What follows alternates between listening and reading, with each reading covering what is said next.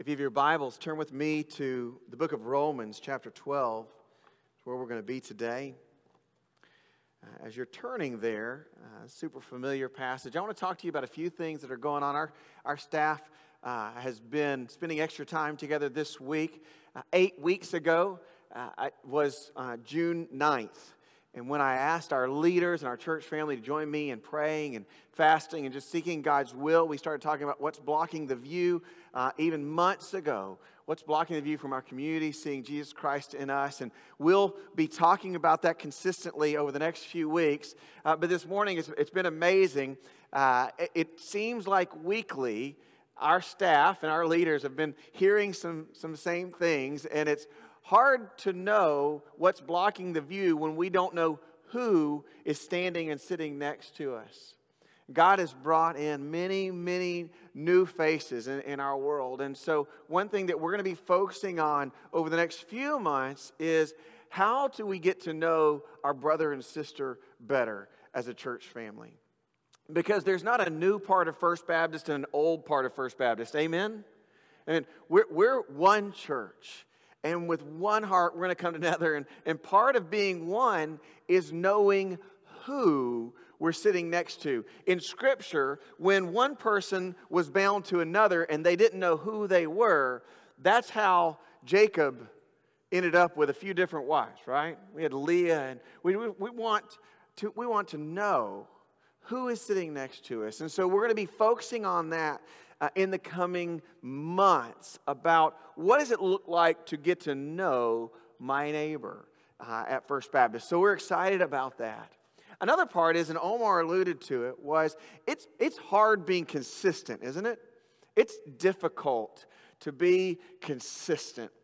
And reading through the New Testament is really easier in about three weeks than it is over 11 months. Because for three weeks, we could push through, right? We could hammer through it. I used to take the January terms in college because I could do anything for three weeks. But 11 months is much harder. And so reading through the New Testament uh, is, is really um, difficult because it's ingraining. It's not just something we're powering through, it's a redefining of us. And, and here's what I want to encourage you if you haven't started this Bible reading challenge with us, strengthening your core, if you have gotten way behind, don't give up. We start the book of First Corinthians Monday. So just start right there with us. God's word is so good for us. You know, so often, have you, have you noticed that when you read things, you think of someone else and how Scripture applies it to them? One of my favorites in Philippians, it says, Do all things without grumbling and complaining. Do you know that? Do you know who I think of when I read that passage? Everybody else. Right? Very rarely do I let it come straight into me. I have a Bible that I, I journal in for my kiddos, and when I read it, I read it listening to the Lord, but I read it with them in mind. We're asking you not to do that in this reading challenge. And I believe that's why the enemy so badly wants you and I not to be in his word, because I, I believe that God's word is meant for us. I mean, listen to some nuggets of truth. We read these passages this week. Romans chapter 13. We're not to the sermon yet. This is free.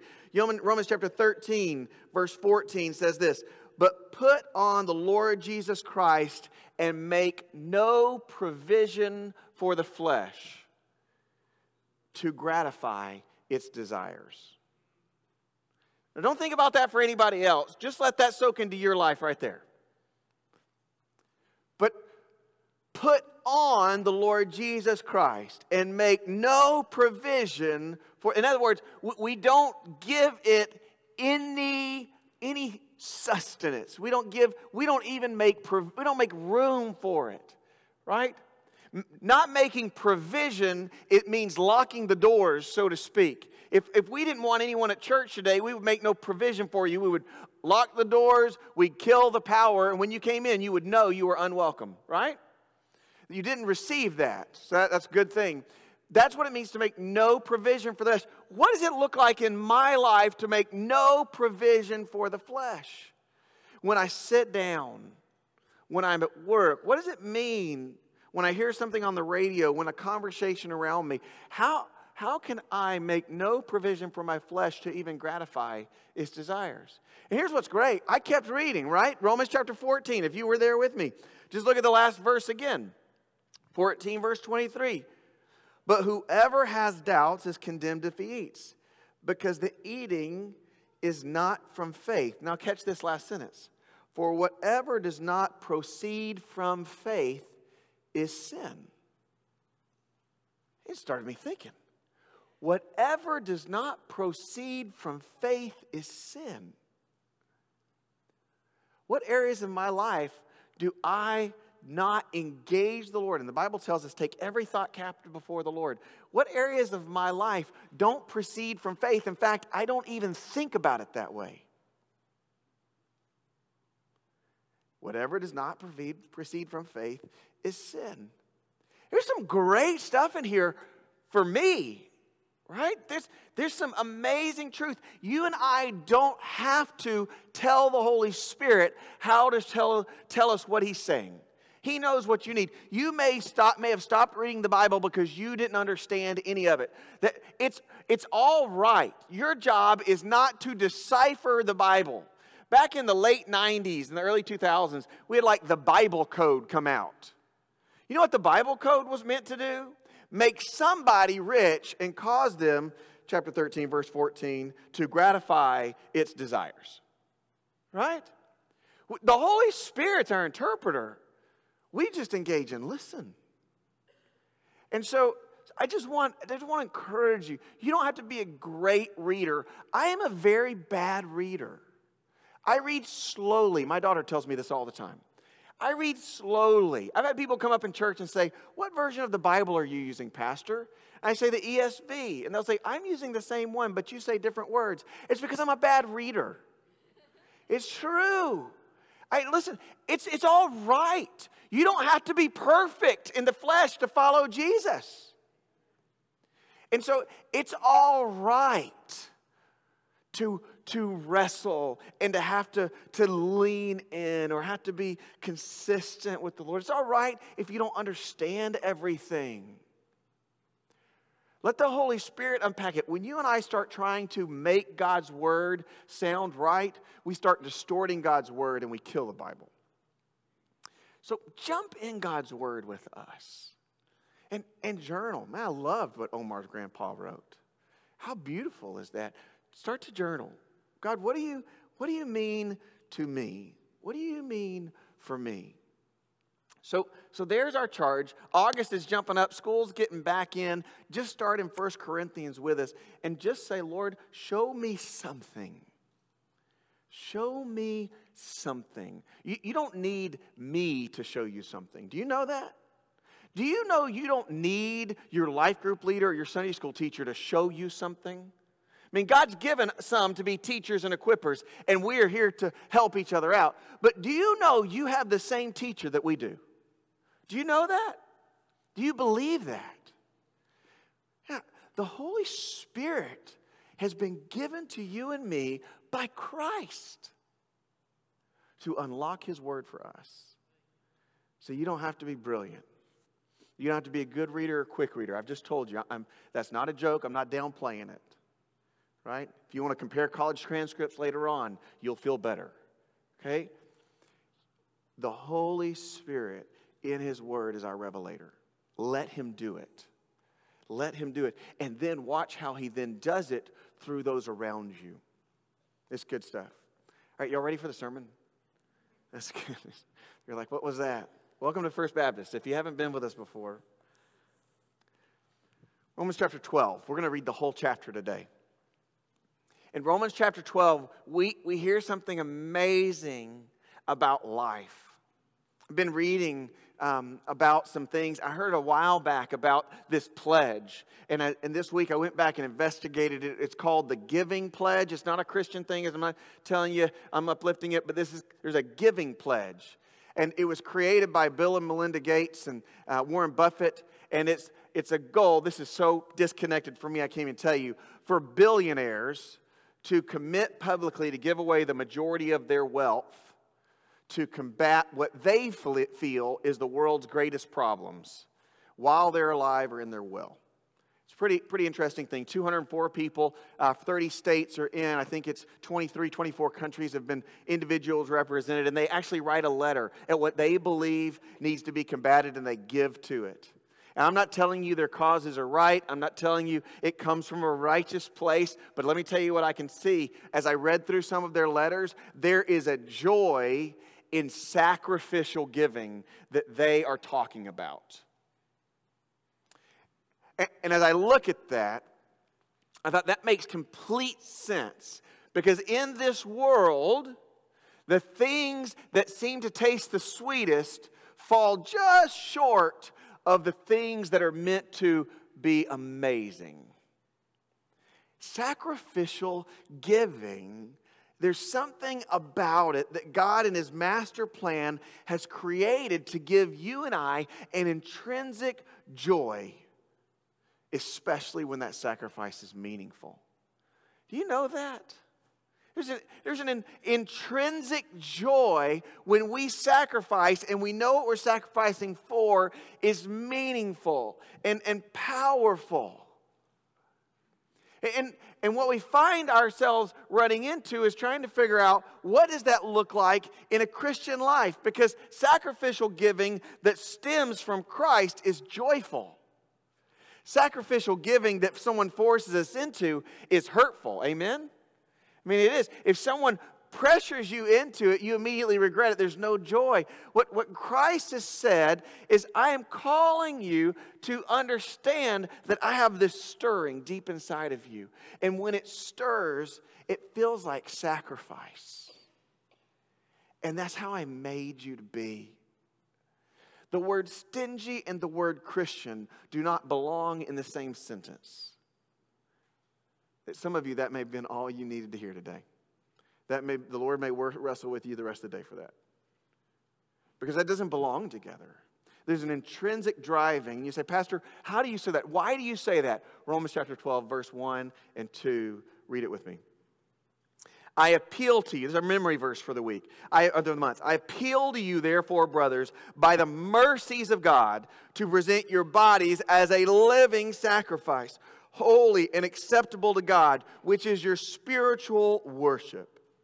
Do not be conformed to this world, but be transformed by the renewal of your mind, that by testing you may discern what is the perfect will of God, what is good and acceptable and perfect.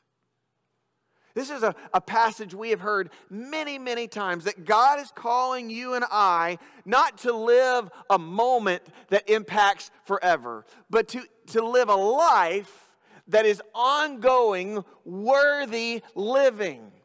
And in Romans chapter 1 and 2, verse, chapter 12, verse 1 and 2, what God says is through Paul is you need to live as a living sacrifice. And that is wholly pleasing. Now, check that out.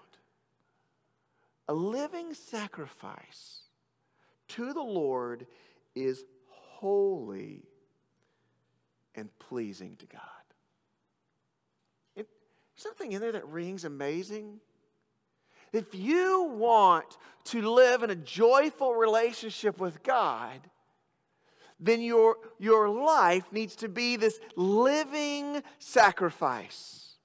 And he tells us a, a, living sacrifice does not conform to the things of this world. It's not, it doesn't look like what other people tell you a living sacrifices look like. It doesn't tell you what charity looks like. It doesn't, God defines that. We, we have a, a monster sin problem in our world. The, the, this weekend alone, we have people taking the lives of other people. Why? Because they have given their life to live sacrificially to sin. That's why. They have turned their life over to sin and they're willing to sacrifice themselves for their own sin. Let me, let me tell you something. There's nothing courageous about yielding to sin. It doesn't exist. It's, it's distorted, it's warped. And God says if you and I want to please Him, then we should let our lives be a sacrifice to Him, living all the time under this banner. And this is the part we can't miss under the banner of His mercies. Under the banner of, of His mercies. I, want you to understand God puts us in the middle of Him. And He says, Because of my mercies, be a living sacrifice that's in relationship with me. He provides us everything that we have to sacrifice. Have you ever given your child money for the offering? We used to do that when our kids were little. Before you, you use checks or online giving, it'd be like you give what's in your pocket, right? Sometimes I don't know if I was teaching my kids that I was only stingy and gave God what I had in my pocket or something, but, but I would give them money. Did your child ever, if you've ever done that, if you haven't, you need to do this. Did your child ever have that money and go, wow, and put it in their own pocket? Or, or maybe they kept some out for themselves and gave the rest to God. If that ever happened to you, did you correct your child? Well, oh, that's not your money, that's God's money. Well, you gave it to me, Dad. No, no, I gave it to you just to put in his hands. You see, what Scripture says is, is that His mercy gives us what we have so that we can turn it over. You're yielding nothing because all we have is His. And that starts to unlock the secret of then, then what does a worthwhile life in Christ look like? If I know this to be true, and as a parent, you know this. Everything I have in life is God's. I just use it however I want to and give back to Him every now and then. Right? Now, don't, don't confess that out loud because then your neighbor will know that you got suckered into confession and they're not saying anything. You see, we need to know that a worthwhile life is something that God has called us not to guess at, but to understand so that we can live in it. I believe when Scripture says, "By the renew, be don't be conformed, be transformed by the renewal of the, your mind, that testing you may discern the will of God." I believe He is saying, under relationship and cooperation with the Holy Spirit, I am renewing your mind through my Word and through my presence, so that you may walk this way, so that you may live a worthy life. It is not impossible, but it starts with understanding. Look in your Bible at verse 3, 4, 5, 6, 7, 8. The Bible says this For by the grace given to me, I say to everyone among you, not to think more of him, more of him highly than he ought to think himself. Excuse me, let me read that again. For by the grace of God, grace given to me, I say to everyone among you, not to think of himself more highly than he ought to think, but to think with sober judgment each according to the measure of faith that God has assigned. For as one body, we have many members, and the members do not all have the same function. So we, though we are many, are one body in Christ and individually members of one another, having gifts that differ according to the grace given to us. Let us use them, if in prophecy, in proportion to faith, if in service, in our serving, in the one who teaches in his teaching, the one who exhorts in his exhortation, to the one who contributes in his generosity, to the one who leads with zeal, the one who does not, who, excuse me, the one who does acts of mercy with cheerfulness. You see, the scripture tells us this that you and I, if we're going to have a worthwhile life, we have to understand that a worthwhile life is by design. You know, it's not happenstance. A worthwhile life is, is not happenstance. It's not something that some people figure out early on and other people never get or some get later on in life. A worthwhile life from the eyes of God is by his design. Scripture says very clearly in verse 3, he says, He gives each according to the measure of faith that God has assigned. You see, sandwiched in this truth and understanding God's design, we start to see that who you are is assigned. I know, I, I, in this world, that is hate speech. I get it. If, if it is, it works well because Jesus says, if they hated me, they're going to hate you too. But you and I have to know you and I are assigned according to faith that God has designed us a specific way. Each one of us, you're not an accident. Just because you don't even understand yourself doesn't mean you're not understood because God has designed you. He has designed who you are. He's designed who you are. That's what Paul says here. For by the grace given may I say to everyone, don't think more highly than he ought to himself, but with sober judgment, each according to the faith that God has assigned.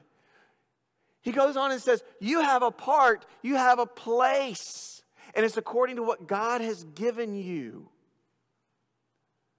You were made who you are by a sign. Don't try to be someone that you're not. If I were just shortening this horribly, that's what I would tell you. Don't try to be someone that you're not. If you if God has made you to think like an engineer, and that's how you think, you are not less of a person because you aren't creative or artistic in drawing. Does that make sense?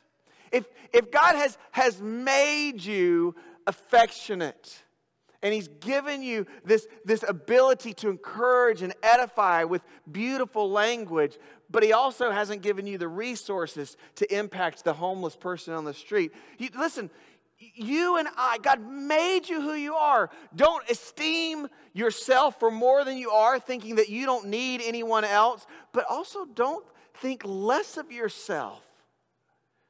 See, Paul says, with sober judgment.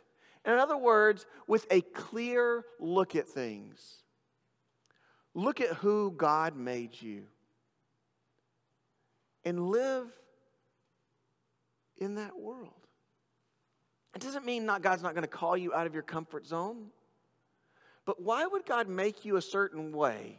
And I'm not talking about sin. I'm talking about you. Why would God make you a certain way only to tell you, I hate what you are? I don't like bald people. Do something about it. I, I don't like people who aren't good speakers. Figure it out. I don't like people who are left handed. Learn to be right handed.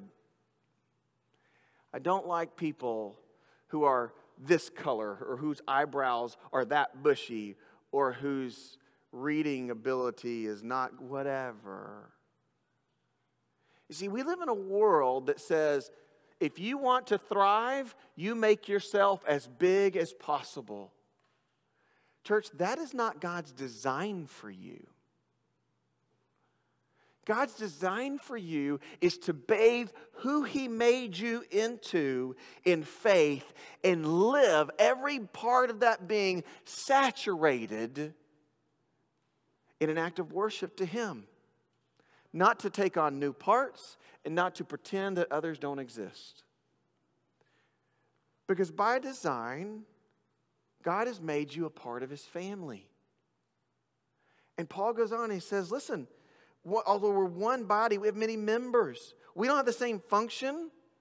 If we all try to be the same person, if we all try to live up to be another human being, then we distort, we mar the image of God. So you have to understand God made you you.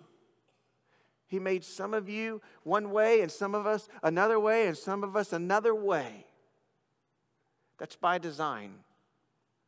Don't pretend you're something that you're not. That's not a living and act of worship. He goes on further and he says in, in verse 6 having diff, different gifts that differ according to the grace given to us, let us use them. If in prophecy, in proportion. If faith, into our faith. If in service, in serving. One who teaches in teaching. Who exhorts in exhortation. Who contributes. Do you see what God says? I didn't simply make you who you are, I, I am going to make you how you are.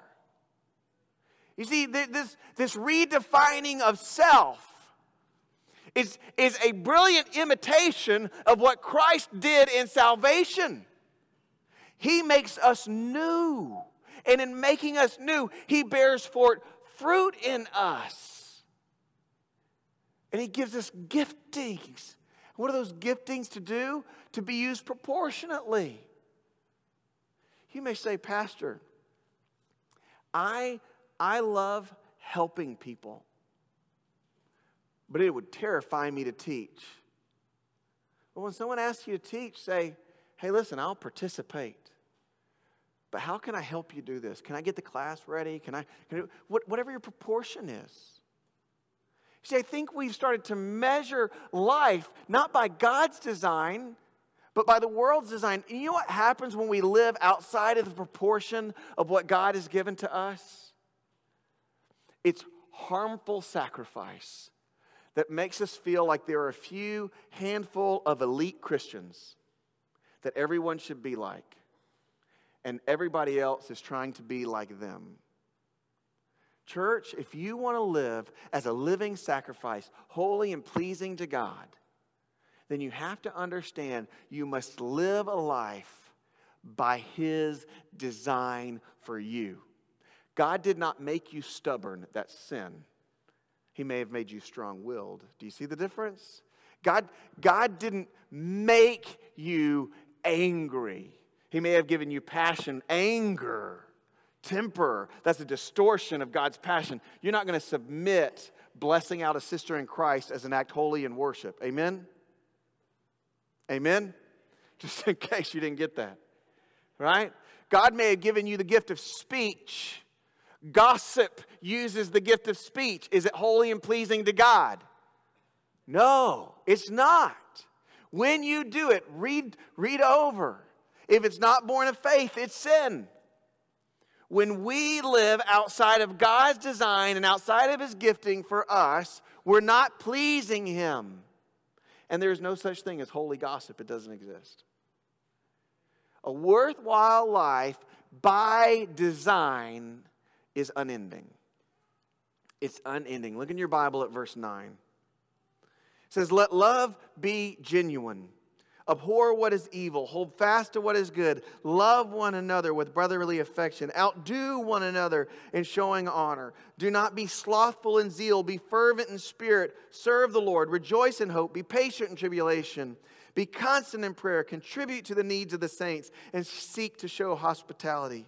Keep going. Verse 14 Bless those who persecute you. Bless and do not curse them. Rejoice with those who rejoice. Weep with those who weep. Live in harmony with one another. Do not be haughty, that means prideful, but associate with the lowly. Never be wise in your own sight. Repay no one evil for evil, but give thought to what is honorable in the sight of all, if possible. So, as far as depends on you, live peaceably with all. Beloved, never avenge yourselves, but leave it to the wrath of God. For it is written, Vengeance is mine.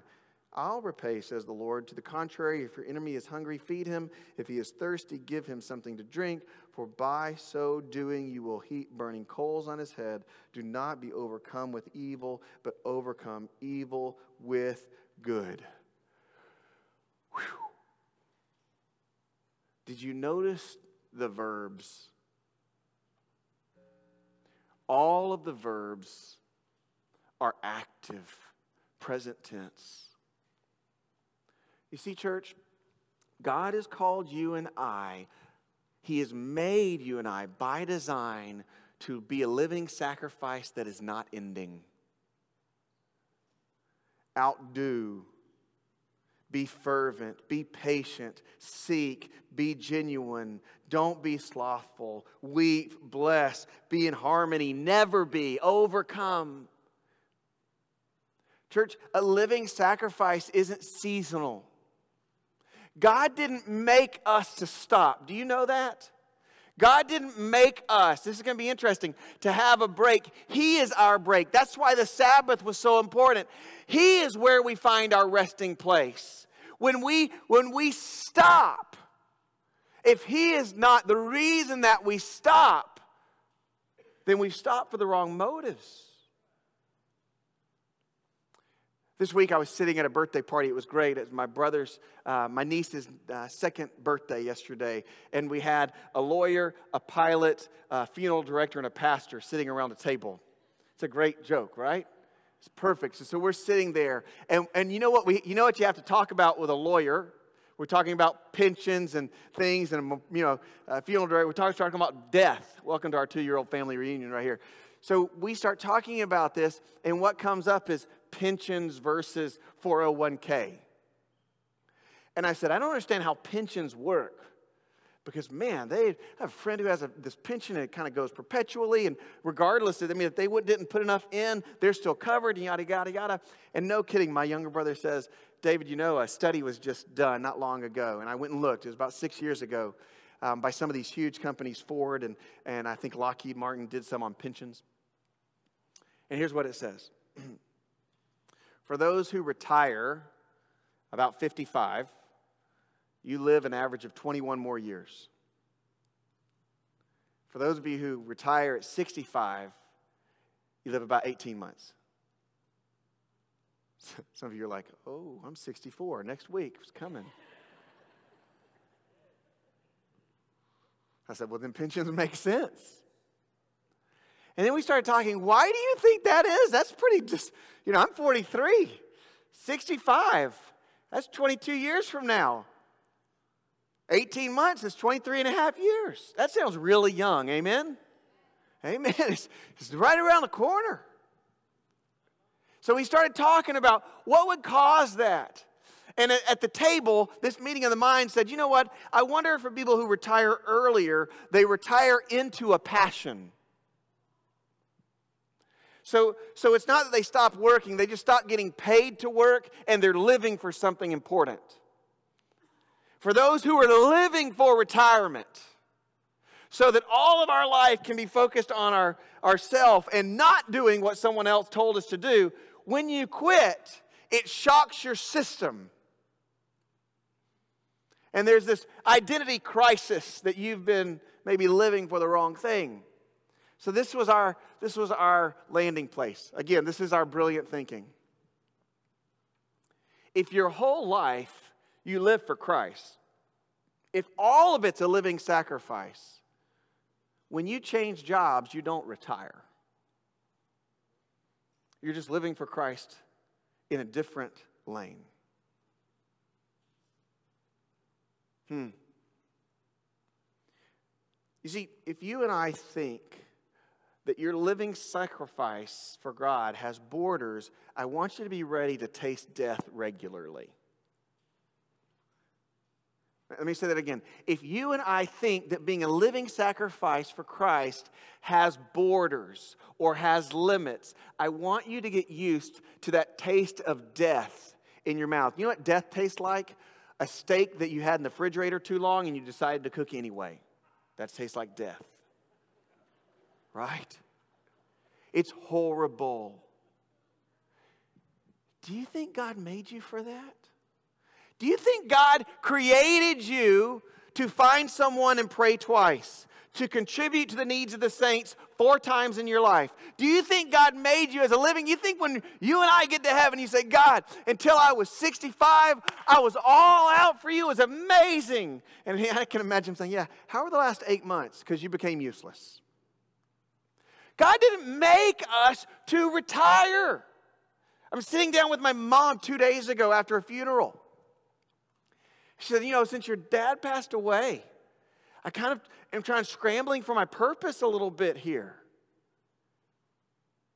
I said, I hear you. Let's pray. Let's let's see, because God has poured so much into you. It's not supposed to stop. Church, you and I don't ever not today when you go home, not when you walk out. You don't do your duty and punch in your sacrifice for Jesus. If you want to live a life worth living, you must believe it never stops. Your convenience will be the enemy of God's plan in your life. Have you ever said, I don't want to stop by their house because it would inconvenience them, inconvenience them?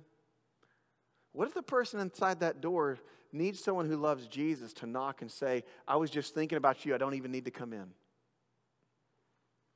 Your inconvenience gets in the way of the Holy Spirit. Your convenience. You see, God has made a worthwhile life by design, His design, to never stop. It doesn't stop when you're tired. It doesn't stop when you're feeling good. It doesn't stop when you say, all week long, I work for the Lord. On Saturday, it's me day. It doesn't stop. That's not life in Christ.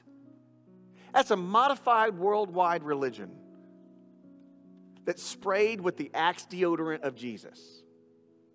It don't work. It will leave you lacking, but if you want to be full, keep the door open. A worthwhile life by design is an unending offering to Christ Jesus. You see, I think we've lost the word sacrifice a little bit. Offering is different. If you look at verse 9 through 21, all the things that you're supposed to do are centered around someone other than you. It's an offering. That's a worthwhile life in Christ. You don't, you know, I don't build up a life for savings for us. It's meant to be an offering. That's where joy is found. This week, Ashley started back to school uh, for band practice. They're having to get there at like 6.30 in the morning. We have to have a conversation. And she's been waking up at 6. And, and, I'm praying over this, I'm reading this verse, and she's up at 6, and I hear her feet moving, and, and my desire is to stay in bed. But I want my life to be an offering. By God's design, He has given me the role as father. He has given me someone to parent. And I have to say, if I'm following my design, I want to stay in bed because I'm tired. But I want to live a worthwhile life in Christ, and that happens through an offering. So I got up and we visited. then I fell asleep and was late for prayer meeting. We'll figure that one out later. Church, when it's to God, it's an offering because it's my joy to put it out there in front of Him. I think in our terminology, when we think of sacrifice, it's what I lose. Hey, note to self your daddy put coins in your hand when he made you. And the purpose was not to put them in your pocket, it was to invest him in a worthwhile life that by design would be an offering to the God who made you and loves you. God didn't make us to lose. Church, I think you've heard Romans chapter 12 many times. This morning, my, just my question is will you walk away believing it's for you? That God made you to live a life that has meaning and is worth and worthy. Suicide is rampant because no one knows what worthy looks like. Listen, by design, by design, God made you to be an unending offering to Him. And I want you to know it is sweet, it doesn't taste like death. Will you live that life, Christian? If you don't know Jesus Christ, God, by design, has a plan for you. But you can't be an offering until you have offered yourself through submission to the full grace, to the full mercy, to the full will of the one who made you through Jesus Christ. If that's you today, that's where you need to start. But today, here's what's going to happen you're going to go have lunch and you're going to be tired when you get tired, I want you to think, God, what would an unending sacrifice, an offering look like to you right now? What will it look like? Tomorrow, when you wake up, when you're driving into work, God, what will it look like to be an unending offering to you today? When you get home and you're tired again, and you see someone, you talk to them at work, and you come home and you say, honey, we need to have so and so over for dinner tonight or tomorrow night. Well, the house is a mess. It's okay. We can be a sacrifice. I bet their house is a mess too. Note to self, secret thing, ladies everybody's house is a mess. You just clean it up to pretend for one another. By design, let your life be an offering for the edification of your Lord. Who cares what people think about you? By design, you're not living for yourself. Let's pray. Father God, Lord, we love you. You have given us all a life, man, bathed in your mercy. Lord, we don't want to, to die, quote unquote, too young. But Lord Jesus Christ, there's some in this room that are already the walking dead because they have stumbled or stopped in their offering to you. Lord, waken them today. Let us be a church individually and therefore collectively that lives a worthwhile life that by design is an unending offering to Christ. We believe in you, Jesus. And I pray that testimonies would shower our conversations. In Jesus' name, amen.